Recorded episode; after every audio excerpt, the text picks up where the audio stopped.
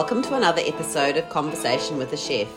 I'm Jo Rittey, and I love sharing with you the conversations I get to have with talented and passionate chefs. It's the backstory, if you will, to the food they're putting up. I begin today by acknowledging the Wurundjeri people of the Kulin Nation, traditional custodians of the land where this conversation takes place, and I pay my respects to their elders past, present, and emerging. Today I'm chatting to Neil Rock at the Commons Collective in Ormond Hall, a beautiful Art Deco complex with various venues like the Moubray Bar, Rose Garden, Conservatory, Chapel, and more. I actually felt as though I'd stepped back in time in the hall, which has the most beautiful wooden panelling and paintings of The Hunt, and an intriguing collection of old leather boxing gloves, plus Christmas wreaths and stars and fairy lights, so a sort of ye olde English pub at Christmas time. I wanted to be in that world and I didn't want to leave. Neil met me there and took me through a complex labyrinth of passages. It was a sort of situation where you wish you had some kind of breadcrumbs to drop along the way so you can find your way back, but I took in all the various spaces and the loveliness of the building, and we eventually ended up in the office. Now, this is the kind of office I see myself in. There was a bar at one end, but that wasn't even the best bit. There was a chandelier made of antlers, walls covered in art, and big, old, comfy leather couches. I loved all that with an ardour far exceeding moderation, but I loved more the conversation I had with Neil. Neil is the epitome of hospitality. He's mainly worked in catering across his career, and he's all about the people, both staff and guests. He's all about uh, the food and giving people a good time. When Neil talks about what he does, his eyes sparkle. The Commons Collective is doing some pretty fun stuff over the winter months. There's Christmas in July, Yum Cha, Cabaret Thursdays, weekend roasts.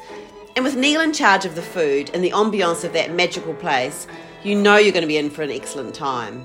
Now, I started recording when I was being all awestruck in the hall, so do come with me as I sort of breathlessly follow Neil through the back passages and up to the office.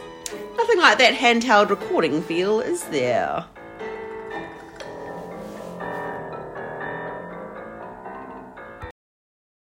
Hi Neil, I'm Joe. Jo. How are you? Nice to meet you. Nice to meet you. um, They organise you a coffee, yes. Good. Yeah, beautiful. Just saying how beautiful it is. It's, what, a, what a great place to have Christmas in July. Yeah, come up really well. The beer garden and um, rosé gardens in, in spring, summer. Oh, I bet. Really good. Um, Yeah. and even next door too. Yeah, it's like a hidden gem in here. I was saying, I think maybe I might have come here when it was something else. So yeah, it used to be the Belgian beer garden. yes. So I mean, this is our. Oh, So we have cabaret here on a on a Thursday night. Um, Yeah. Another little Eastern bar there. So there's little hidden places everywhere. That's right. So there's are there nine different Pretty much. spots, Yeah. spaces? The conservatory out the front that's under the under the. Thank you. Oh, I love it. Yeah, it's pretty cool. Bruce, and you go have um, Thank you. Wow, what a lovely. No. I won't. Thank you. We're going to go upstairs. Um, just need office space, don't we? Have a chat. Yeah. So yeah, this goes this goes nicely. It's um, has a nice for this Christmas in July. Then we do the we'll do the Sunday roast thing um, for the winter. for. Oh, it really feels like an English, English pub, doesn't it? That's it? what he yeah 1920s English pub was what Oh. he was after. I love it. Um, and it's re- it's much warmer in the winter time in, inside, and then obviously during summer and spring. yeah, outside. of course. Yeah. Yeah. Goes, Well, my in-laws would love this. I have to get them to come. Take you to the back way.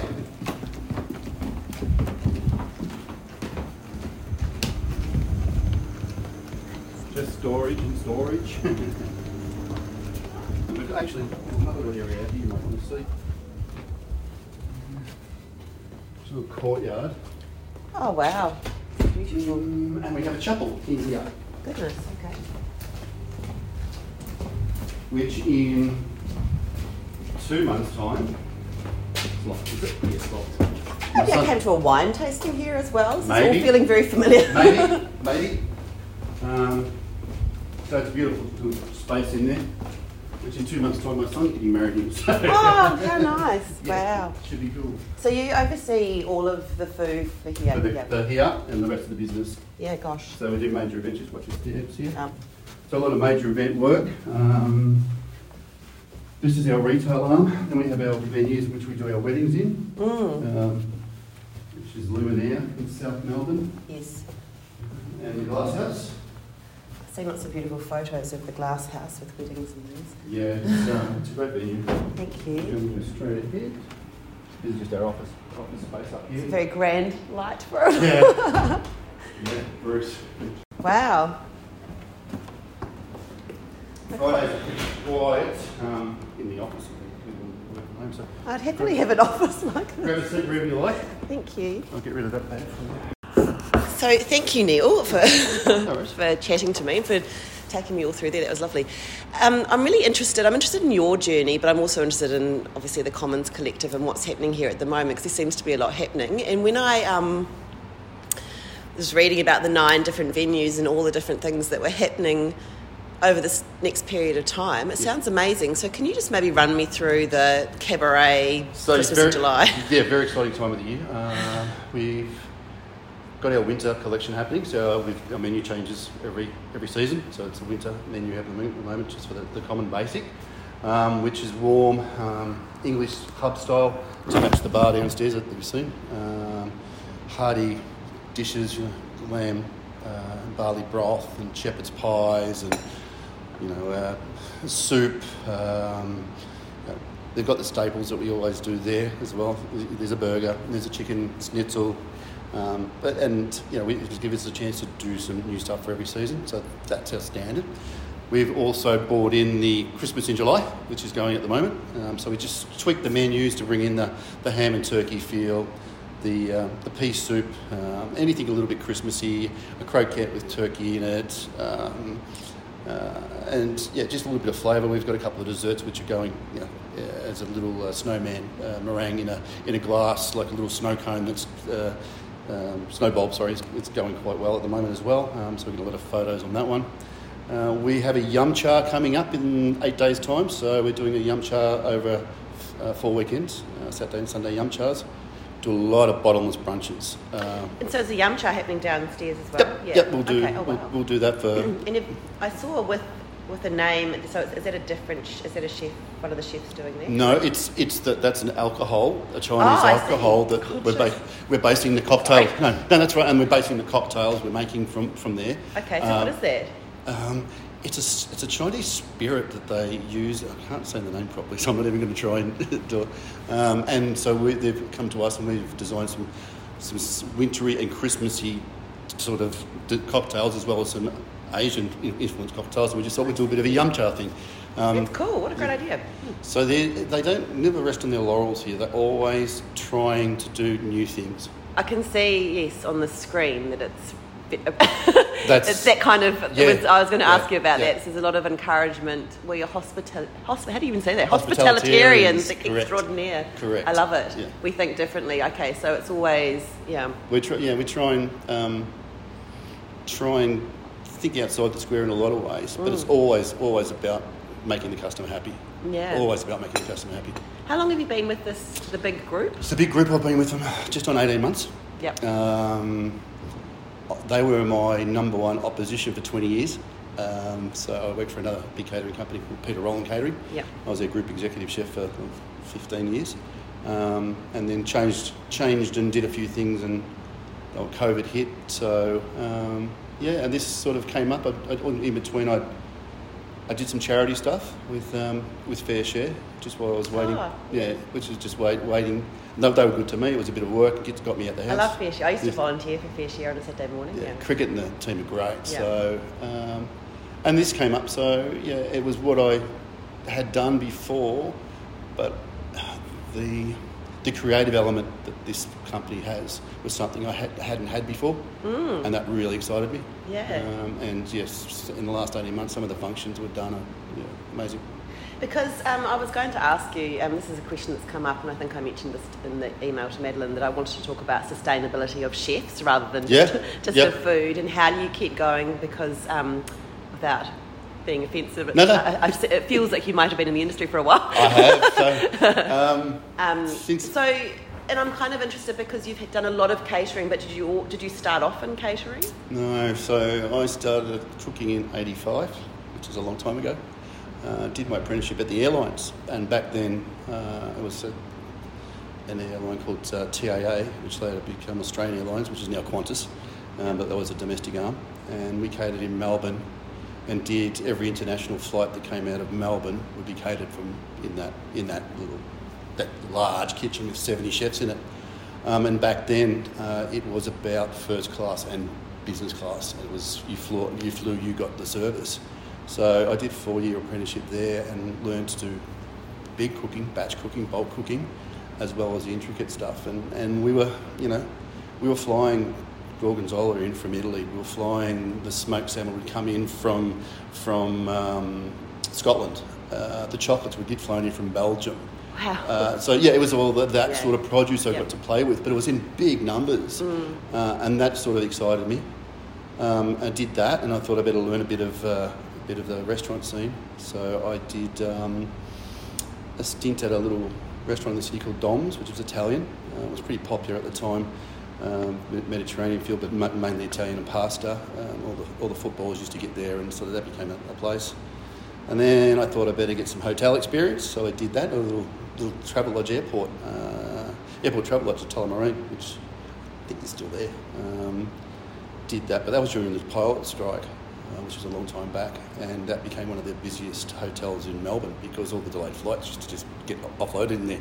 So you'd have no one in there, and all of a sudden 120 delayed passengers would come in, and we'd have to start cooking for them. So that was the experience. Uh, from there, I went and worked for a big catering company and looked after a couple of Air Force bases just to learn how to manage people and and manage food costs and do that sort of stuff.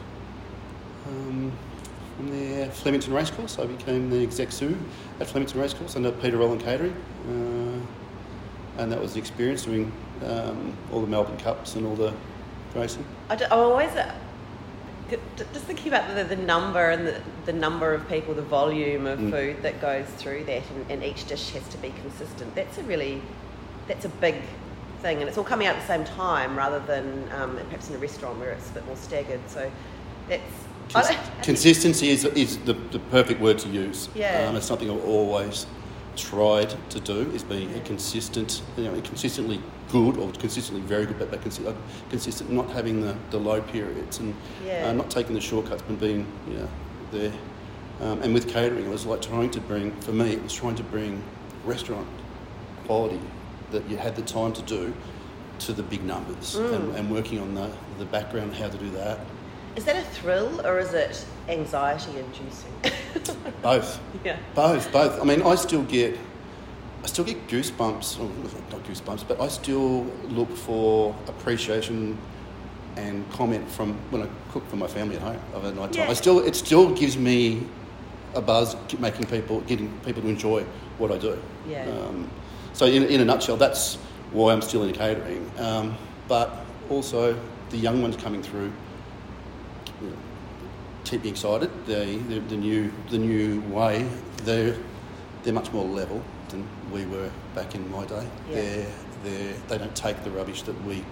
No, I didn't have to take it, and I didn't take it because I was a big boy. But uh, back then, you, you know, there was a lot of bastardy happening in the kitchen, and you you sort of put up with it. Uh, You'd hear about it. I didn't. I was lucky enough. I didn't have that experience. Um, but these young ones these days, they just don't put up with any of that. They're just Yeah. they're, and they're just good at it. You know, they, they, they're probably they're probably keener, not keener, I couldn't say that. They're probably not as scared of trying new things as we, we, we would try that, but we were trained to try it, if you know what I mean. Yes, and I think it does sound as though the environment um, earlier on, um, you know, you didn't want to put a foot wrong, so it's harder to experiment and try Yeah, things if you're yeah. afraid of making mistakes Yeah. or being yelled at. Yeah. so yeah, that's interesting. Um, so yeah, and then from from Flemington, I took over as uh, group exec, as I said, for Peter Rowland. Opened the Melbourne Museum in 2000 as Oh. chef there, um, which was a great venue to open. Yeah. Um, and then opened a lot of venues since, opened, you know, done interstate openings and, and restaurants. Left Peter Rowland, opened um, a little place called King and Godfree for the Valmorbida family. Oh yes. Yeah, that was an experience. That was great. Yeah. Yeah. That was uh, probably one of my career highlights of going to Italy for a couple of weeks and eating and drinking for two Wow. weeks. That's, that was what my job was with the, with the family. They took me over there and yeah, that was really cool. Yeah, that's incredible. But, so all around Italy, or Uh, mainly the north, because that's what they were basing they based their, their food on. But I mean, we started off in Rome and then ma- mainly the north. But yeah, it was just great, just trying you know, every type of deli and restaurants and trying to get a feel, them a feel for the for the was. So that was yeah, opened that, and that was a, that was a buzz when it opened. Yeah. And then I took over head of food and beverage at the showgrounds. Did that for 12 months, and then COVID hit in, and then I'm here. Yeah. Wow.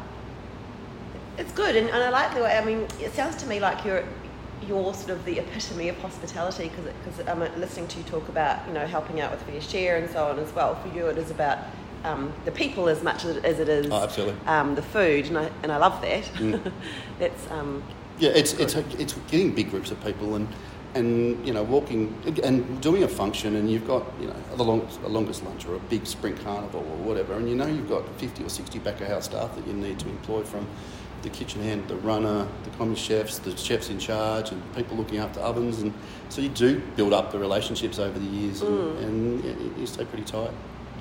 And we talk a lot about well-being these days, and um, I was just talking to Michael Smith, who's um, at Hubert Estate, but also just overseeing the Prince Hotel. And in the past, when I've spoken to um, Dan Hunter at the Prince, he talked about how they've got things in place for well-being, so doing yoga together Mm. and um, maybe having smoothies at the end of the night rather than knock off beers. Mhm. Um, what what do you think about that? Is it how do you Yeah, how do you see well-being in the It's industry? it's it was probably COVID. It's probably helped a lot to stop stop and actually think about what, what we do and, and how how we do it. Um, I always try to have a balance, you know, and especially you know, catering was great for me um, for having three young sons back in the day and who are now all grown men. Um, but be able to see them grow up, but more than you know, I, did the restaurant thing, and you are sort of chained to that restaurant from dusk till dawn, and, and you know, and go again. Uh, and not the catering's not like that when it's busy, but there is the spells. Um, so yeah, there's definitely trying trying to do a work-life balance. And I've always the staff I've always worked with and worked for me is always know that family's first. So if someone comes in, the, the, the child's sick or the wife's not feeling well, or the husband's not whatever, and they need to go home, they go home. Like it's just we just deal with, and that's always been a motto of mine: family first.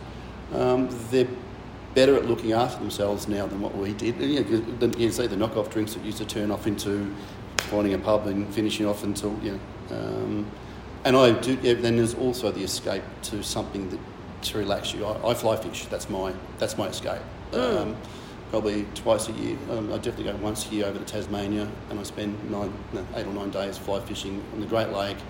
There's no one else except for a few mates and my brother-in-law and friends. Uh, and then we'll go and we'll fish for and maybe catch something, maybe not. But it's just a you know it's a recharged battery, and yeah, that's It's good, and because I wondered too. Um, I'm a French teacher as well as a, Mhm. a writer, and um, and so we often are replaying things in our minds and thinking of you know. I think the teacher we always say it's never we never can never really relax from it. Is it like that for, Oh. for chefs? Do you Oh, are you oh, constantly thinking about how you can do things better or Every function, every Yeah. function you do, you know, and you I mean you virtually high five yourself or the team after a good function, and you know when you've got one, and ninety percent of the time they're good. But when you get a really good one, it's like that, that great feeling. But you're always going home, driving home from that function, thinking, should I have done this better? If I twisted that, would that have worked better? That person needs a bit of help on whatever. Um, they don't gel as a team, those two people, so we'll just know that for next time. Or so it's about the people and the food, and Yeah. knowing that you know, or, or that particular dish worked really well. Like Yeah. keep that, make some twists on it for next season. Um, and it, but at the end of the day, it's, it's what you want, but it's also what the client's expectations are. Um, you know, if they want a twenty dollar parmigiana, it's got to be the best twenty dollar parmigiana. If they want a you know a two hundred fifty dollar you know whatever it is, that's you know, it's making you know, their expectations. And and so we so I, I guess yeah, that's the thing, isn't it? Coming up with menus that fit the budget, um, and and how much we talked about creativity before. How much how much say do you have in the menu and the creativeness of it? And I guess that's also um, squashed a bit by budget. Yeah, uh, uh, correct. So costs. you, you you're looking at that. You're looking at the venue, and you're looking at the you know okay, let's do Christmas in July.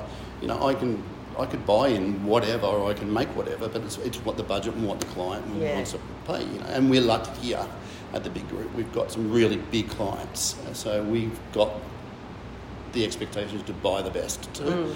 But then we've got the ones that will come down and they just want a, a bowl of soup and some bread. And so it's got to still be a good bowl of soup. You know what I mean? Yeah, it's still got to be the, the best bowl of soup we can make. And and I guess you, I mean you've got a repertoire of you know a few years behind you Mm. of cooking, but um, in terms of ideas and inspiration, do you do you still look in books or on Yeah. I don't know Yeah. um, Instagram or what Yep, do you everywhere, everywhere. So yeah, books. I've al- I was always a book person. I have to, and I'm still at home. All my books are around me, um, and yeah, it, yeah. I'll, I'll Google at the best of them. I'll uh, read what's going on. I share with the team as well. So you know, there's a head chef here uh, that looks after the venue. There's a head chef for the whole under me for the whole lot of it as well. There's a head chef for production. Um, they've got their team, so I go to them and, and say, right, we're looking at spring summer menu. Any ideas? Bring to me. Anything you've seen? Any restaurants you've been to? You know, and we all we will share and say that one worked, or you know. But again, it's it's giving the client what they want, and for a wedding, unfortunately, not unfortunately, but it's beef, chicken, lamb, fish, Yeah. yeah, and a vegetarian option. Trying to keep the dietaries included into it. Um, so it's yeah, it's and using the seasonal produce that's sort of on trend. It's a bit of Asian fusion, a bit of Mediterranean, a bit of Italian, a bit of Japanese, whatever you know. So Yeah. trying to trick that into not trick it, but put that into it for flavours. It's trying to. I'm a big believer in using great produce, and, and I say I'm lucky enough, and I've always been lucky enough to be able to have the clients and buy that produce. So, but I don't, I don't trick it up too much. I let the produce talk for itself. Yeah. Mm. Nice. Uh, are you still on the pans? 'Cause I mean, you're overseeing a lot of people, but you still. Occasionally, yeah. No, sorry, not, not occasionally. So when we do on a, on a Thursday night here, we have the cabaret. Yes.